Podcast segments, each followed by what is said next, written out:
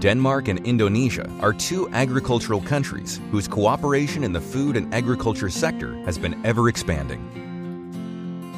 Both are agricultural based and share the same goals of feeding their people with safe, high-quality nutritious food while working towards sustainable development goals.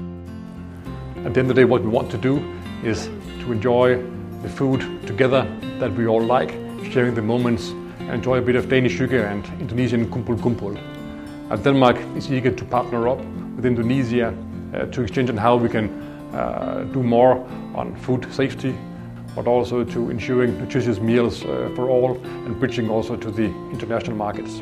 When talking about self-sufficiency, safety and efficiency in the area of food and agriculture, Denmark is the right partner for Indonesia to achieve the agriculture and production transition and realize its full potential.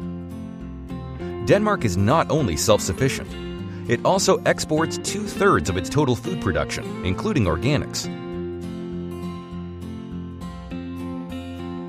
The two countries are already collaborating to support the development of Indonesia's organic dairy sector.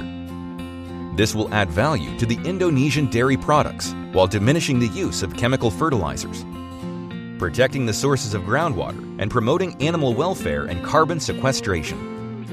This collaboration will transfer 30 years of knowledge to Indonesia, to policy development, control system, and efficient organic production.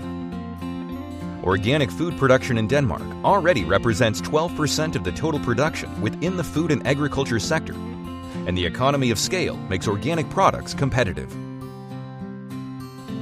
As a global dairy player, we see Indonesia as a country with so many opportunities. For Indonesia, the Danish efficiency in food production combined with collaboration and knowledge sharing represents a unique opportunity to promote healthier and organic lifestyle.